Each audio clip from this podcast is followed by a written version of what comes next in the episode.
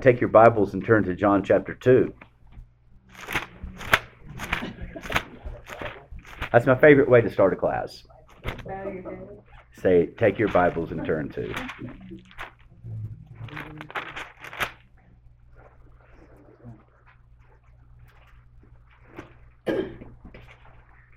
And the second, also time first place, starting a class is a prayer. So we'll do that too. Let's pray. Father, we thank you so much uh, for this evening time. I, I really, um, I love being here on Wednesday nights, and I'm not here because there's a obligation I feel. There's a blessing of the fellowship and the camaraderie and the friendship that is here. It's, it's refreshing to me, and I so thank you for that. And I believe that's common to others that are here tonight as well. Father, we're very grateful that you didn't just create us and say, all right, you guys figure it out, that you've given us your word. It's an incredible light for our path. It's an incredible guide and source for our lives. It's an incredible source of nourishment. And so we do ask and pray as we feed from your living word that you would nourish us, that you would take the double edged sword, and that you would cut deep, deep within, Father because especially some things we're going to talk about they're they're not things on the outside that we can control they're things on the inside that our hands just can't get in there and pull out. And so that's why we're just really dependent upon the indwelling of your spirit and the just the scalpel of your word to cut in and do its work to convict us to transform us and to shape us more into the image of christ. Father honestly um, what we're talking about is it's a challenge and, and we're we're wrestling through this and we're having a hard time with it and rather than just saying well let's just move on we really want to seek to dig into your word especially as we look at two extremely relevant issues that we face in our personal lives. It's that of anger and forgiveness. We we seek your guidance through your word, and may, may your word work in our lives and plant seeds that bear fruit of righteousness and the fruit of the Spirit in our daily lives. It's through Jesus we pray. Amen. Amen. close, oh, close my eyes, open up, and more people show up. um, sometimes I, I wonder if if I don't stretch things out a bit too much and don't move on as quickly as I could because um, or if maybe no no we're not finished. We need to keep working through this particular uh, the things that we were talking about over the past two or three weeks. Um, but we did not finish our discussion. There were a number of scriptures that i felt were just so important. And, and as and as i was digging through them oh, that's good. Oh, that's good. It might be good. Let's just forget it. Let's just move on. And no, so I'm I'm dragging this out. I hope it doesn't feel that way to you. Um, we we are in the topic of this class, which you, if you're not unless you're new here, it's called Unoffendable. It's taken from the book written by Brent Brant Hansen, and um, it's it's it's basically what does he mean by that? Last week I gave you some fun definitions of it. Uh, one of them was I, am not a Taylor Swift fan at all, but somebody said, you know, she wrote this song called "Shake It Off," and uh, it's basically she's saying, I'm not going to let the gossipers gossip and the haters hate. I'm not going to. I'm just going to shake it off, and that's what it means to be unoffendable. That you can say some things about me, you can say some things to me, you can hurt me, but I'm not going to let it penetrate like the advice that someone gave Karen when he found out she's going to be a preacher's wife. He says you've got to learn just to have thick skin and not let what's going to happen in that role penetrate. It's like to that that's a sense of what it means to be unoffendable. It's impossible for hurt not to come my way in whatever ways it is, but I can choose what that does to me. I can choose, he says, to be unoffendable. So you can shake it off. And then I, I taught you a, a, a very uh, technical visual of what it means to be unoffendable, to pull your pants down and slide on the ice. Um, so you'll you'll never forget that visual again. It means just chill out. There's so much sensitivity, so much heated extreme of reactions one to another and disagreements if we could just kind of chill out um, grow thick skin let it let it bounce off uh, shared with you last week uh, no it wasn't last week i was I was in Franklin, Tennessee last week. It was wonderful with my dad. Wonderful, wonderful.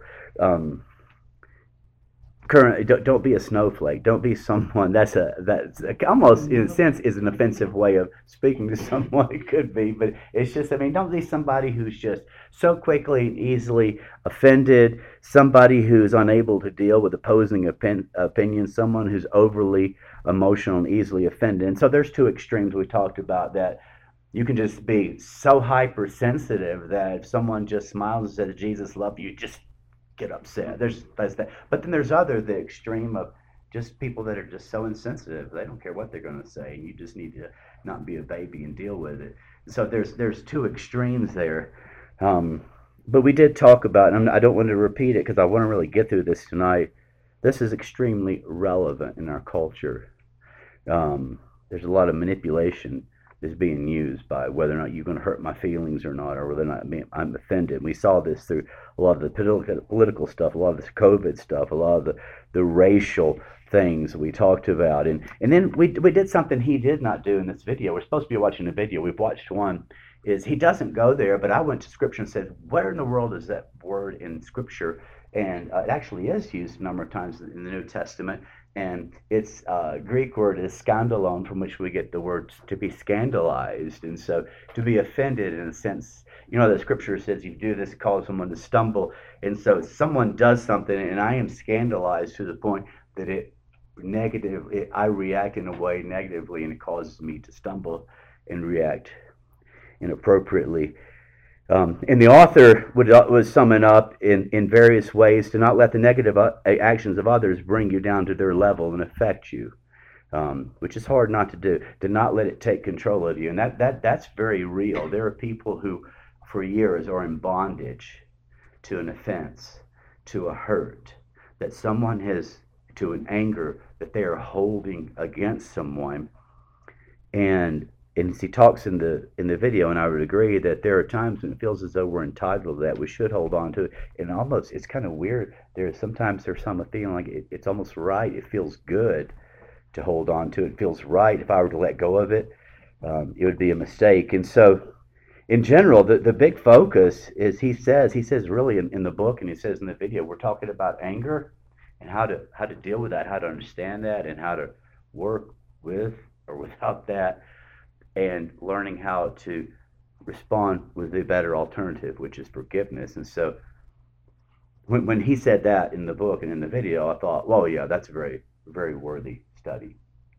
Uh, we battle and struggle with those areas. And so that's where we're headed. And so he, in the video, we, he makes three primary points here.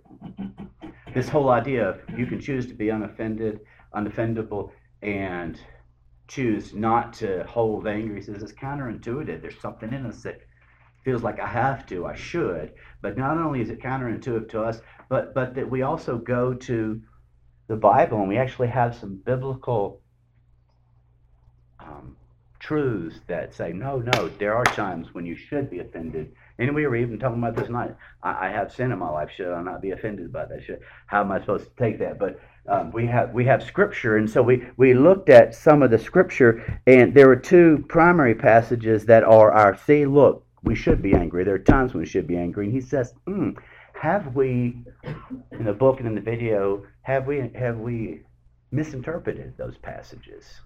And we looked at one of them, and that took up our whole time last time because it led us down this track of discussion, this track, and it led my thoughts down. Well, what does this mean? What does that mean? And so I did a lot of digging. Um,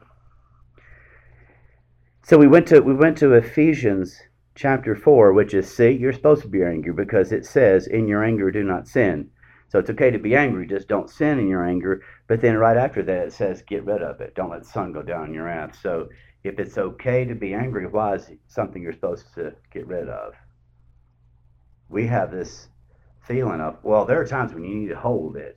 And then when you do, the right after that, that passage says, and don't give the devil a foothold. So be aware, regardless of what attitude you hold towards anger, there is dangerous ground there because the devil very likely has a foothold or you're you're kind of just you know cracking that door open and he's thinking you're no longer in control your emotions of anger are so i'll just i'll just move in and and take control. And so um, and then in, in, in the then he, he mentions it three times and he says get rid of it so whatever it is and there was this discussion well anger is really um, not a, a wrong thing it's an emotion that's not bad or good but if it's not bad why are we to get rid of it? And, and we'll talk more about that. So then that led me down, and we talked about this last two weeks ago. What is anger? Not what do you think anger is, which is what does the Bible say is anger. There are two words in New Testament that I thought uh, there were two words for anger in the New Testament. I discovered this week. Oh, why did I not know that one? Uh, y'all should expect me to have all the answers and know everything by now. I've been doing this long enough. But to be honest with you, the more windows I open and learn, the more windows I find that I have to keep opening. It's just, I'm always learning, always learning. And so, first of all, we looked at two words, thumos and or two primary words are used for anger. Basically are the same. They're used interchangeably. Orgizo, we get the word orgy from that. So it's a heated passion, it could be sexually, or a heated expression and passion of negative feelings identified as anger. And so thumos is a something that's bursting, heated. Um, Sometimes those words are translated anger, sometimes those words are translated wrath. Sometimes those words are used for people, sometimes those words are used, those two words are used for God. And that, that really led me to believe because I think uh, I'm angry like Fred Roderick, I'm really angry at Hamas. But evidently, whatever that anger is that I feel towards Hamas is not the same thing as what the Bible is saying, because the Bible is saying whatever that is, thumos orge, those got to go. So I'm wondering if we have a different uh, evolution of the word anger in our English language that's not the equivalent to what we're looking at in these verses. So Ephesians 4 is one of our, see, look, it says we should get angry, and he says, no, I don't think that verse validates anger, and I agree with him. I agree with that. The next one is a really good one. I want us to dig into this one. Uh, we could just skip over it because it was a complicated discussion last time, but I, um, I love the wrestle.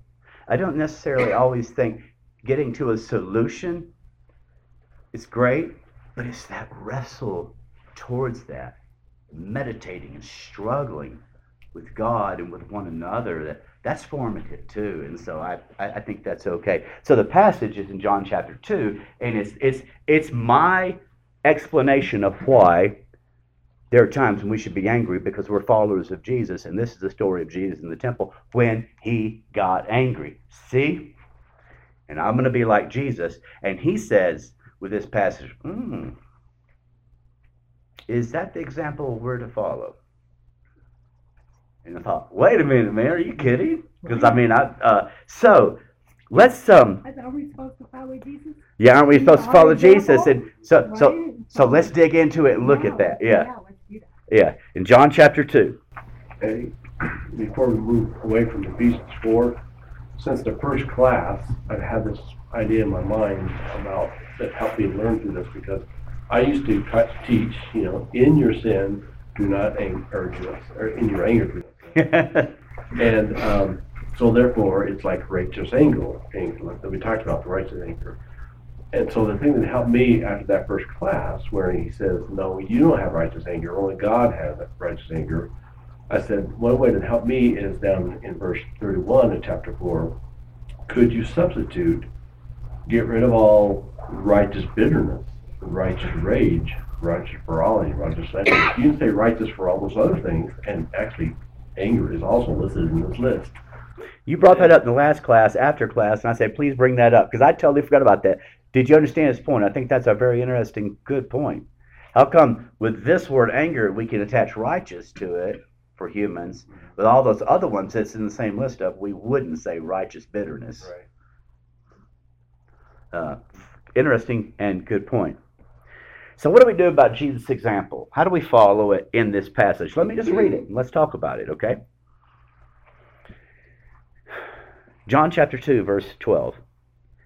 After this, he went down to Capernaum with his mother and brothers and his disciples. There they stayed for a few days. Verse 13. When it was almost time for the Jewish Passover, Jesus went up to Jerusalem. In the temple courts, he found men selling cattle, sheep, and doves, and others sitting at tables exchanging money. So he made a whip out of cords and drove all from the temple area, both sheep and cattle. He scattered the coins of the money changers and overturned their tables. To those who sold doves, he said, Get those out of here. How dare you turn my father's house into a market? In verse 17, I'm reading from the NIV. His disciples remembered that it is written, Zeal for your house will consume me. Did Jesus get angry here? Or my questions? Or is this temper? Did he did he lose control? How long does it take to braid a whip? Sorry? How long does it take to braid a whip? Okay. Uh, usually when I braid a whip, it takes me. I don't know. Verse know. eleven, or verse fifteen, it says, so he made a whip out of cord. oh, that's very interesting, Jeff. I've never noticed that it said he made a whip. Okay, so what, what, where, where's your mind going with that? Count to ten. That's right. Aha! So he was being slow. He was angry, but he was being slow to anger. Is that where you're going with that?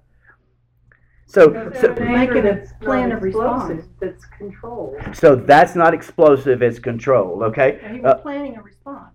planning a response. Um, what what are the things that he did? Okay, he made a whip. What did he do with the whip? Chased out the cattle and the. We're assuming chased out the animals with the whip. Okay, what else did he physically do? Turn the tables over. He Yeah, took the tables, turn the he tables flipped them over. over. Mhm. What else did he do? He was telling the people to get Sorry, he scattered their coins, so he took their money and threw it all over the place. Yes. He was telling them to get out. Tell now when he was telling them to get out, it doesn't say what was his tone of voice. No, As it an doesn't. exclamation point. How is there an exclamation point in the NIV? Oh, Let's see, is it there? then Yeah, get these out of here! Exclamation point! How dare you turn my father's house into a market? Exclamation points. So, not an exclamation um, in the ESV. so, so those that's what I was gonna say. exclamation points are inferring that it wasn't. Now, come on, guys. Let's not do this at church. You get the feeling there's some heat, right? Oh, yeah. Do you feel? Is he yelling? I don't know. You don't know. This was gonna be low if he's talking He to, might just there's like, cattle and sheep everywhere. I, I got a feeling it wasn't a mellow. it was elevated. Yeah, yeah. What, let me ask you something. Okay, taking money, throw it around, cracking the whip, elevated, yelling, telling them to get stuff out of here, flipping the tables. Would we typically define that as a violent response? If we were there, probably. I don't know if I'd say violent. We probably would be like, oh. What would be a better If we word? didn't know who he was, we probably would think that. Angry response. So, so let's here you go. Let's go. Let's go with it like this. We're at church this Sunday, and we're in the foyer. Are, did you have your hand up? I was gonna say, he had some authority, in the chapter he talks about, uh, in the book, um, he talks about a policeman, that a policeman can exert authority without showing anger. I mean, to turn over a table and say, get out of here, doesn't necessarily have to be expressed with true anger. Mm, Okay. Yeah, I, I really thought his policeman illustration was very interesting. That uh, sometimes policemen have to be physical. Yeah, they have a whistle. On. So, so Eddie, we're, we're we're in the foyer, and it's before church, and we're all you're all standing around drinking coffee and buying coffee, and and donuts and cookies, and I come in upset about that, and I have a and I go and find some rope and I make a whip and I start just whipping it. And I go up to the money container and I throw it on the floor. And I take that coffee cart and I get I flip it, I take those cookies and I flip it and I look at them. I say, "You get this and yourselves and get out of here." Would you in that moment say, "He is so much like Jesus"? He's just he's just Jesus. Look at him. What what what would Is this, is this a warning for yarn for y'all white on Sunday? Could be. What would, what would you say? It's out of control. You, you would think he's lost it. Mm-hmm. Hey, would you say Eddie just lost his temper? Yeah. Now, are we two different cultures? Now, is that our problem? Could be. Why is it we have to say Jesus is good here? We have to, right? We don't have a choice. But Eddie, eh, we're not going to allow Eddie to do that. Is there, what is it, in following Jesus, how do I follow Jesus in this story? What does it look like? Are there times when what I see in him is okay for me? I think so. Yeah. I think if you came up to a man raping a girl, You don't have to get physical. Ooh, that's a really- there, you're have to get That's a good example. There has to be some physical There force. There has to be a time where, when you see evil, or see something that's so, I mean, the point here in the temple is he's saying something about who God is. hmm And when you see people and humans being hurt and they're made in the image of God, there's times that we say, no, these are God's children. and Kind of, kind like a policeman is going to defend. There's a time. Yeah, that's a that's a good example. There's a that's a time when You need it. physical force needs to be used. Yeah, you can't just stand there and say, "Don't do that." You need an emotion. uh, Kathy? I mean, we've been given permission to have a coffee cart and collect money and cake and cookies and. Well, they had permission in the temple. It's just Jesus. I don't know if the money changers are supposed to be in there. Well, I don't think they have permission. I don't, they make, I think they corrupted their permission. Yeah. Oh, oh. By the time of the first century, the rules had changed according to what God They were allowed. cheating- Yeah. They were cheating the people. Uh, poor people. So here, here's another. So there are times. W- when are those times? Because I thought about the rioters in Washington. They weren't doing anything wrong. They were standing up for what's right, patriotism. They were hurting people. The rioters. Huh? They were hurting. And the people in Denver, you see, there there are some who will say, "Look, we're just we're defending, we're standing up for justice here." Uh, With the minimal of destruction. but it wasn't. Ended up nowhere. Yeah. And so his Well, res- that's like, that's like saying that the smash and grab in the department stores, that's okay because they have to feed their families with a Gucci purse. so he, makes sense. so here, here's something interesting. Here's something interesting I wondered about. Where does this fit in?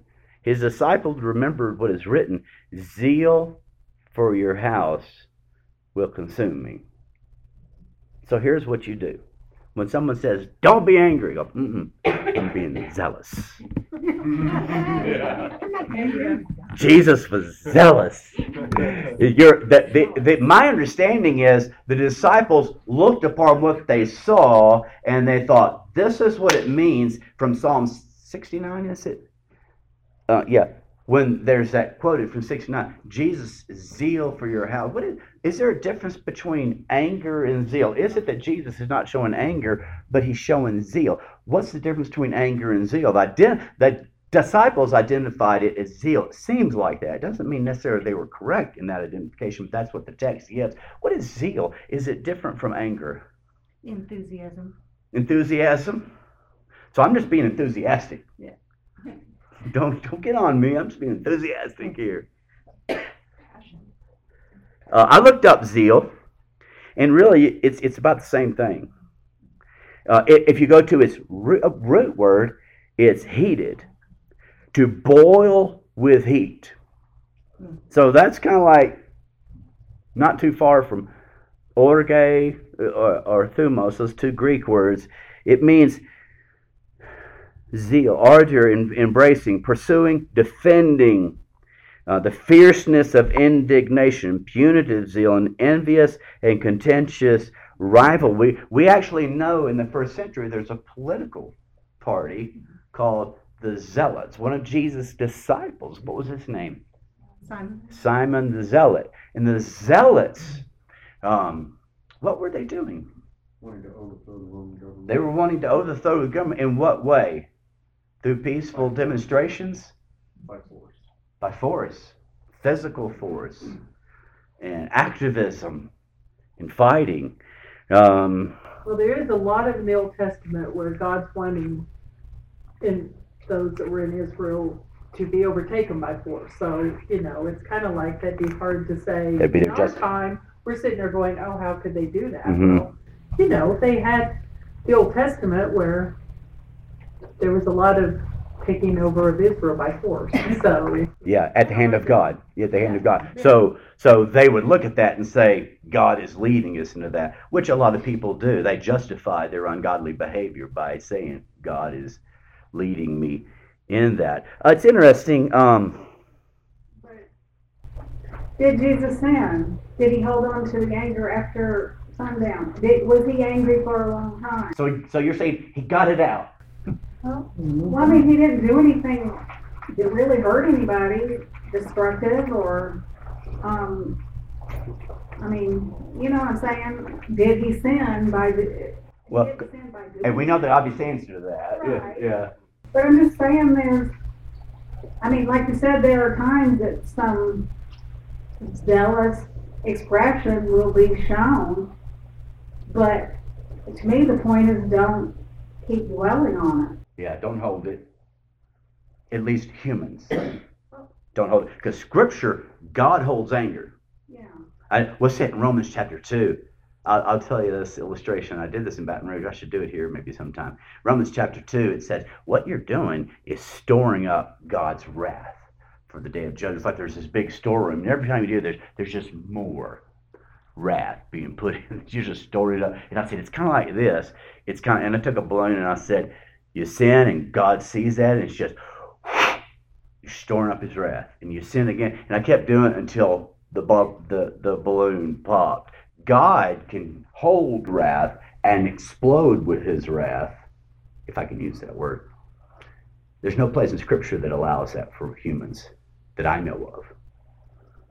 And I'll show you. I'll show you. Go to Romans. Uh, I, I, we're not going to do this tonight, but it, you might, if you're interested in zeal for your house consume. I thought, okay, what's the passage in Psalm 69 that's quoted from that? It's very interesting. it feels as though the disciples were taking that passage in Psalm 69 out of context, and they say Jesus' zeal for his house uh, is consuming him. Um, it seems as though it's being taken out of context, but you might, if you want to read Psalm 69, it's very interesting because it does say, I am upset, I am angry, I, I just wish these things do it happen to these people. God, show them your wrath. I'm not going to do it, but you show them your wrath. That's your place. Um, interesting. But let's go to Romans chapter 12. Ted brought that passage up, and it, and it has an interesting use of the word zeal and anger. And I think it helps us to I think it helps us wrap our brains around what it means to be unoffendable. Romans chapter 12. And and and it's, it's kind of like I want to look at this little verse here and this verse here and this verse here. I don't want to look at all these, but it just makes sense to read the whole larger context. And I come back and we'll we'll uh, I'll bring out what what is interesting to me. Verse nine: Love must be sincere. Hate what is evil. Cling to what is good. Be devoted to one another in brotherly love. Honor one another above yourselves. Never be lacking in zeal. There's that word. But keep your spiritual fervor, which I'm kind of defining as zeal, spiritual fervor. I'm thinking that's mm-hmm. synonymous. Serving the Lord. So I'm going to be zealous in spiritual fervor, serving the Lord. Be joyful in hope, patient, patient in affliction. That would be un- unoffendable It's a person who can be patient in the midst of affliction. Faithful in prayer. What what a what a solution to hurt and offense. Share with God's people who are in need. Practice hospitality. Look at this. Bless those who persecute you. Bless and do not curse. How do you respond to offense and hurt? You respond with blessing, not curse. Bless your heart. Huh? Bless your heart. Bless your heart. rejoice with those who rejoice, mourn with those who mourn, live in harmony with one another. Do not be proud. Do not be proud. My most common sinful, negative, wrong response is driven by my pride most of the time when I do something like this. That's me. I know probably not you all. Do not be proud, but be willing to associate with people of low position. Do not be conceited. Look at this. Do not repay evil for evil. Be careful to do what is right in the eyes of everybody. Everybody, not just those that treat you well. If it is possible, isn't that interesting? If it's possible, as far as it depends on you, live at peace with everyone. That means it's not easy, right? Do not, now look at this. Here comes that word anger and revenge together. Do not take revenge my friends, but leave room for God's orge, wrath. That's the word that's used there, orge. For it is written, It is mine to avenge. I will repay. Which is the implication, not for you, says the Lord. On the contrary, if your enemy is hungry, just imagine living like this. If your enemy is hungry, feed him. If he is thirsty, give him something to drink. What an impact that would have. It, this sense, it would be burning coals on his head. Verse 21 Do not be overcome by evil, but overcome evil with good. And I believe, as I understand what the author means by being unoffendable, it says, I'm not going to be overcome by evil, but I'm going to overcome evil with good. Now, let me make some observations and you can make some comments as well. In verse 9, we are allowed hate. He says, hate what is evil. So, whatever it means to be unoffendable in, the, in a biblical sense, it does not mean the absence of, e- of hatred towards evil. We are allowed that. Hatred of sin, hatred of evil, hatred of, of rape, as you brought up, hatred of. Um, now, how do, how do you work with that hatred? And watch this hate what is evil. And then he brings up evil, but whatever I do with that hate, do not repay evil for evil. So that's where the mistake comes in, is when I come down and I respond accordingly as I've been applied to. And then do not over be overcome by evil. I hate it, but I'm not going to let it consume me. But instead, I'm going to maintain control and respond with good. Um, You know, Eddie, I may have trouble differentiating hating evil and being angry. hmm I struggle. I, I, I I asked that same question, Benita. I did. Yeah, yeah. But here's here's the thing. Biblically speaking, not what do we think. The word orge and thumos is never ever mentioned in Scripture that I'm aware of. That's okay in this case. Hate is it's given an okay, but the word thumos orge never once in Scripture it says that's okay. Not once. So what is that difference?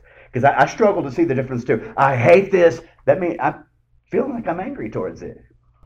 Well, again, we may be limited by words on defining emotions at, at times. I mean, I may, I sit here and say I may be having a hard time differentiating that, but maybe that's okay as long as I'm making sure that I'm fulfilling all the other things in there. Yeah, yeah. Then it is, whatever I define it as, it's If I'm fulfilling these other things, I'm getting the impression I haven't crossed the line into sinful anger as the Bible defines it.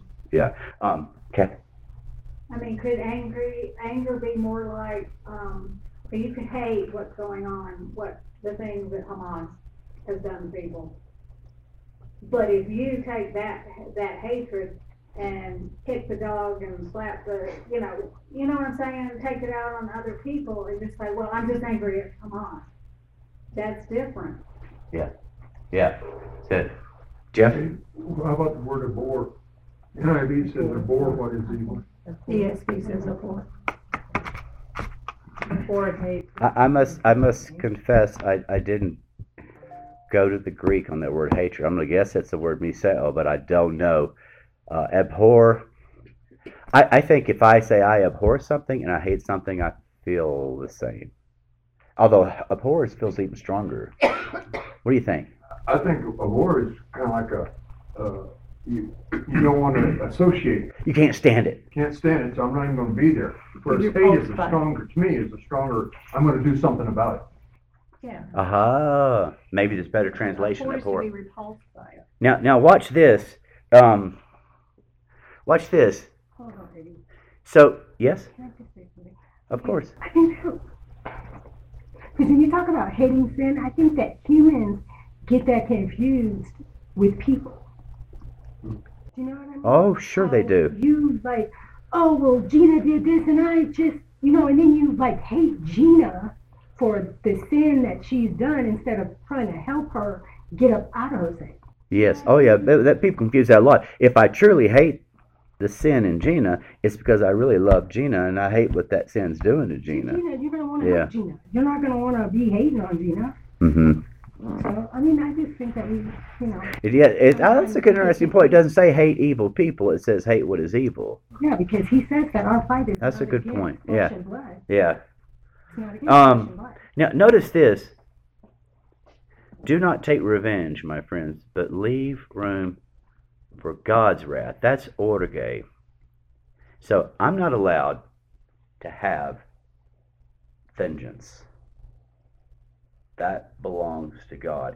And he connects orge, anger, that's the biblical word for anger, as it's translated in English, with vengeance. I see here God is allowed in this passage what I am not. Did you understand what I just said? Yeah. Um, my response is feed them, give them a drink, overcome it with good. And if there's something that needs to happen in anger or vengeance, those are those are pretty much paralleled there. That's for God. It's interesting to me. I noticed here because this is a point he he makes, and I'm thinking, mm, I think this passage, at least this one's making that point. Here, God is allowed when I'm not. I'm not allowed that. And I'll show you another passage. You don't have vengeance, but you definitely have a responsibility if you see an act going on where someone's being hurt. So whatever this means, you're right. It doesn't mean to stand back and do nothing. You're exactly right. Yeah, yeah. So the question is, um, what does that look like? How do you do that without crossing the line into what he's speaking of here? But oh yeah, let's make that clear. It's not saying stand by and just watching. Oh, that's a shame. I hate that. no. Um, so, oh yeah, we'll go into another passage in a minute, uh, but I, I, I, just going to clarify. His points in the video in the book are, um, we've taken we, we've taken these two passages, Ephesians four and John chapter two, with Jesus, and used them to al- to allow ourselves to be entitled to an anger that the Bible doesn't allow. Um, so that leads to the next point he makes. And this was this was like when he said it, I was like, my mind was just. You ever do this? Like nowhere in the Bible does it say. And my mind's filing through all the scriptures, thinking, wait a minute, wait a minute, it's got to be there, got to be there. And I was going to, what about this? What about this? He, I, these are quotes. There is no nothing positive is stated in the Bible about human anger, ever. It's a quote. There is no righteous human anger. You may say there is, but it's not written in Scripture. Or if there is, then we'll end this series tonight because he's missed it. He says there is no righteous human. It's not mentioned explicitly. Now there is. Nina and I are talking, and there's a possible inference. If you want to bring it up, we can. He says it belongs only to God. Human anger is always listed as a bad thing. It's never good, not once. And so, is that right? Where in the Bible does it say to get angry and speak and act out of that angry towards anger towards others? Explicitly. We say, well, this where where is that? See, I don't know. Well, I think you possibly, this just came to me, um, when Samson killed all the, and himself. It's interesting, Benita, that you went to Judges. My mind went there because well, there there's some thing. there's some violent responses in the Book of Judges. And God gave You know, a lot of them are like really rough. Yeah, God gave him the power to do that. You remember the dude? Uh, was it Phineas? Uh-huh. Yeah, I think that even the word zeal is used in a relationship to Phineas. And so the, my mind went there and said, hey, what about that? But it, explicitly, the word anger. We see Uh, actions, but we don't see the word, but I'm, Yeah, I'm yeah. like, so are those expressions of anger, or are there times when a policeman or someone who is called by God as a judge or a person of authority, who's given authority to respond in this way, like we see in the book of Judges? Although I've always said about the book of Judges, I'm not so sure if that's going to be my go-to book on how we should behave. That's just the, one, of, one of them, one, one of the most repetitive uh, words in the book of Judges. It comes up like eight to ten times. And in those days, Israel had no king, and everybody did what he wanted. And so that's going to be my book of how I'm supposed to live. No, it's crazy. It really is. In, Uh, uh, in, in the instance of Samson, though, when he went into the building arena where it was, and he had, first of all, he had to be led to where the posts were. And he didn't go in screaming and yelling and cursing and all that. He was very calm about it and was very intentional. That doesn't say anger to me. Yeah, and you go earlier. What is it? What is it? Uh, Judges chapter two. I know him because he is left-handed. Ehud was left-handed, wasn't he? And what was the what was the king's name? Eglon or something like that. He was sitting on the toilet. It says relieving themselves, and Ehud came running in and speared him through. And I thought, fat covered the.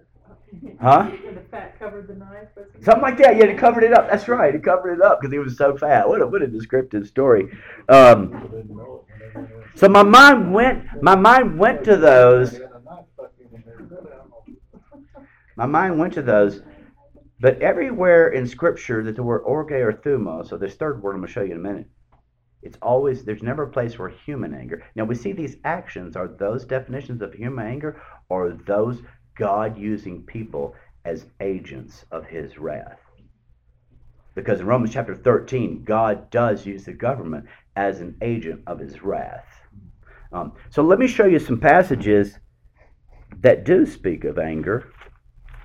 Some of these we know, some we don't. And I think it's just good to hear them because I think most of us here, to some degree, have some level of struggle with anger just to hear these. It's really good for us to go home and let those just cook in our hearts and, and shape us differently.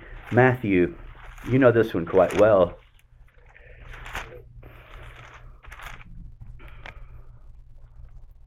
Verse 21 You've heard that it was said to the people long ago, Do not murder. And I think Don, uh, somebody brought this up.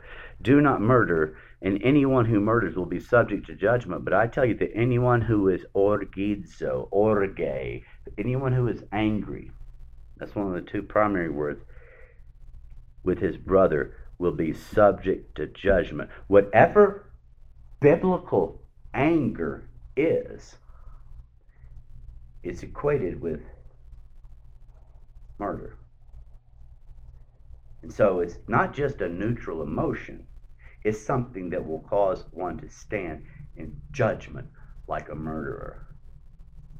So when, when the temptation to anger comes your way, it's a good verse to have in mind. Um, go to Colossians chapter 3. This one's really a good one.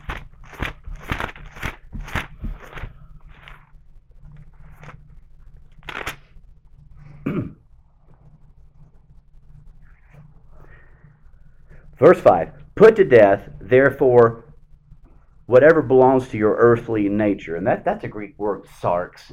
that's like flesh. That you can define that as sinful nature. Um, I'm, what I'm getting ready to tell you says you need to put this to death, not control it. There's some things you just don't control. You put it to death. What are those? What are they? What belongs to earth? Sexual immorality. There's not a righteous sexual immorality, right, Richard? Um, impurity, lust, evil desires, greed, which is idolatry. Look at this, guys. Because of these, the orge, the wrath of God, is coming. So there's our word anger right there. You used to walk in these ways in the life you once lived, but now you must rid yourselves of all such things as these anger, rage, malice, slander, filthy language from your lips. Anger is orge, rage is thumos. There's the two primary words. So, when anger comes, what do I do with it? Put it to death. It's got to go, whichever one of those words you want to use. But isn't it interesting that what is not allowed to me in this passage is allowed to God? God's wrath is coming because of this, but you don't have that. You understand what I just said? What is not allowed to me in this passage, here again, we just saw that in Romans, is allowed to God. This is this is important because my mind for so long has been I'm a follower of Jesus and I have God has anger and so I'm supposed to have that anger that God has. That's not biblical in the explicit sense of what we see in scripture. As a matter of fact, in these two passages in Romans and Colossians, God has allowed it and I am not. Um, I'm supposed to put it to death. Temptation comes, but if I hold it, then I'm moving into being offendable, where it consumes me and starts impacting me and leading me to act contrary to what we see in Scripture. Okay, uh, if you have no comments, let's go to one. Kathy brought this up, and he does in the video. She had it in notes, James chapter 1.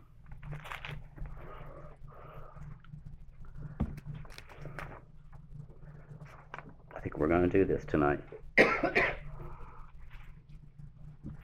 My dear brothers, so ladies, you don't need to worry about this one. This is for us guys. Our brethren, we'll say that. That includes everyone. Brethren, take note of this. Everyone should be quick to listen, slow to speak, and slow to become angry. For man's anger, man's orge, whatever it is, it does not bring about the righteous life that God desires. Is there a righteous anger? Man's anger does not bring about the righteous life that God. Now, now isn't it interesting? He doesn't say don't be angry. He says be slow to become angry. So I'm gonna, I'm gonna take some time to make that whip before I start swinging it. um, but even if you're slow to anger, it doesn't bring about the righteousness Right. Right. He doesn't say, he says it doesn't bring, he only mentions anger is what doesn't bring about the righteous life that God desires. So, so don't move in that t- category. When you move in the category and accept and say, this is right, I need to embrace anger, it's not going to lead to the righteousness that God desires in your life. Now, here's what I love. Um, he gives a huge key to accomplishing this. Huge key, I think. Huge key. Did you get that? Be slow to speak. Be quick to listen. Um, one of the main reasons people get so offended is because they jump to conclusions without really knowing what they're talking about. Our nation is filled with that. Did you see the? Um, I don't know if the spot's like it does. You, if you read the Gazette two days ago in, in the uh, editorial section, they had the ca- cartoons, and there's three people, and one says, um, "I can now fly a jumbo jetliner because I learned how to on." Um, TikTok or something like that. And this other person says, I now can do brain surgery because I learned to on TikTok. And the third person goes, I'm an expert on what's going on in Palestine and Israel because I listen to TikTok. There's so many experts heated and fired up and responding with offense, and they're clueless because they're quick to become angry. They're not quick to listen. Um, and and I just I, I just in so many news stories, something happens in a news story, it just broke, and on Facebook, all these people know exactly what happened and are fired up and are fueling the fires. And a week later, you find out it wasn't exactly like that. It happens all the time. It happens in relationships too. It happens in my marriage. I've, I've gotten mad at Karen, offended at Karen, and then she says, "No, Eddie, you need to hear that that that's not what was going on." And then my pride, oh yeah, it was. Like, there's no way I want to admit that, but uh, Proverbs 18:17, uh, Proverbs 18:13. This is the best one. Memorize this. He who answers before listening.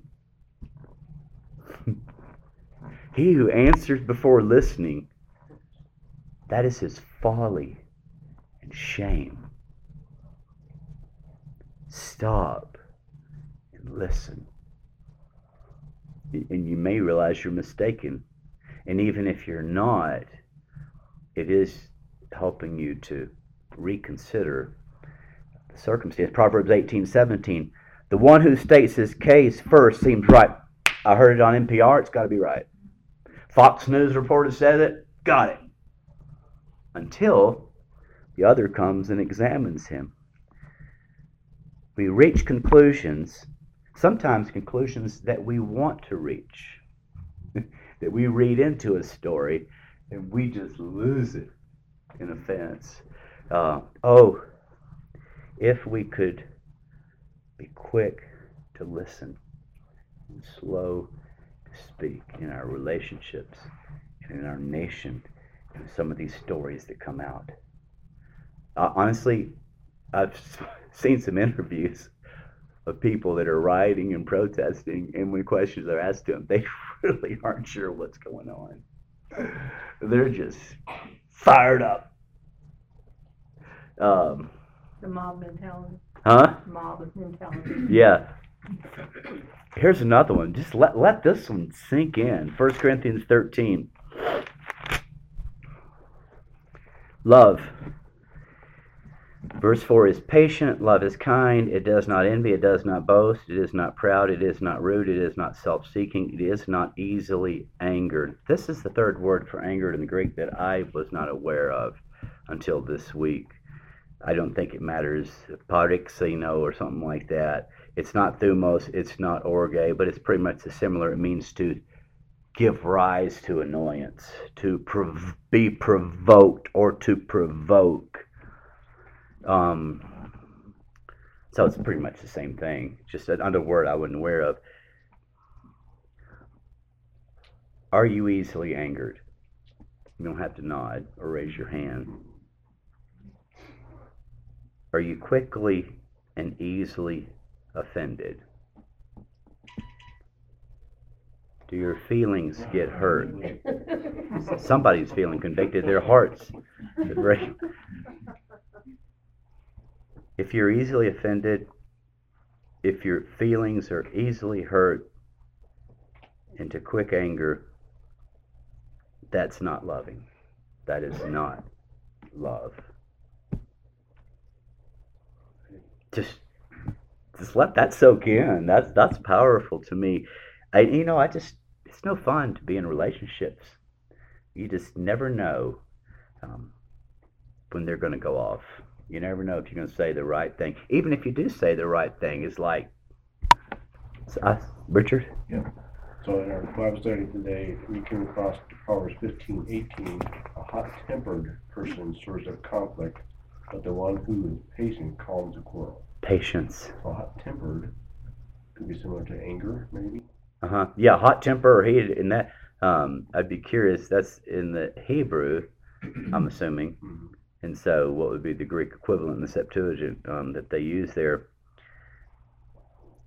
We need to learn to pull our pants down and slide on the ice. um, and then, then he takes us to in in the video and in the book to the wisdom literature, which we mean by that, especially he would mean Ecclesiastes, Psalms, Proverbs, Ecclesiastes, primarily. And he says, I mean, talks a lot about anger. Never once is it positive the biblical words for anger, not our American English word for anger. Um, it's always, every single time, associated with foolishness. Never the wise person. Ever. Ever. Ecclesiastes 7 9. Do not be quickly provoked in your spirit. That's offendable, isn't it? To be quickly provoked in your spirit. Um, for anger, I'm continuing that verse in Ecclesiastes, resides in the lap of the, fo- the fool. That means they're holding on to it. And so he's, he, he, we think perhaps, I need to hold on to this. I'm entitled to this. Um, does, does anger reside in your life? Are you holding on to it? If you are, biblically speaking, you're a fool. Um, and so he made two two really good points. We're gonna we're gonna finish this tonight. He made two really good points. We're kind of gonna finish it. Um, he said one of the problems with human anger is it clouds our judgment because it's it's, it's uh, emotional emotional heat and lacking rational thought in anger and uh, in action. I, I love what he said. Whatever you can do in response to defending or um, like like the example that Benita brought up. Whatever you do in anger, you can always do so much better in love. But that does not negate strength and response ever. It doesn't mean that. Um,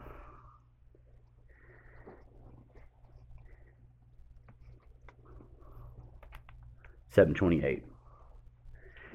So forgiveness is the alternative. And what's really neat about this is we're going to watch the video next week. So what he's going to start doing is he's going to say, okay, all right. So you see, this is not this doesn't have a place in in our lives. Well, that's nice. Let's just take it out. How do you do that? So he's going to start giving some of the hows. And of course, we already saw in Romans 12 bless do good to them. That's one way. Jesus, I love the way he says, people are coming against you in offense, pray for them. It may not change them, but it'll change you and how you feel about them. But forgiveness is an alternative. And I can easily attach this to the video that we're going to watch next week, as he's going to say, here's a perspective to have on people that helps you not be offendable. And, and he's going to include forgiveness. And so I want us to talk about what is forgiveness. Um, and he makes the comment in video one, and he's going to make it again next week. He says it's really hard. Why? Why is it so hard to forgive? We're going, we're going to try to answer that question. And at one of the points he makes, he says it's hard to forgive, but you know what's harder? Is to carry anger all your life. He says forgiving is, is a way better, is a, a far better way to live. Um, so we'll go next week. We will finally go into the next video. We'll discuss it, and then we're to really jump into this theme of forgiveness and talk about that. Okay, let's pray.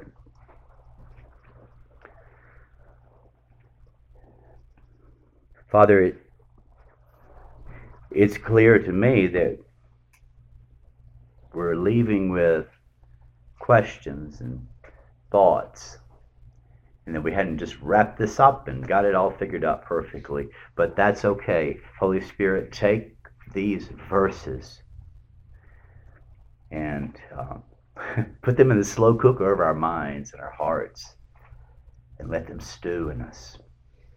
Let us meditate and let them work and shape and form in us the people that you've called us to be, as we have read and understood from these passages tonight.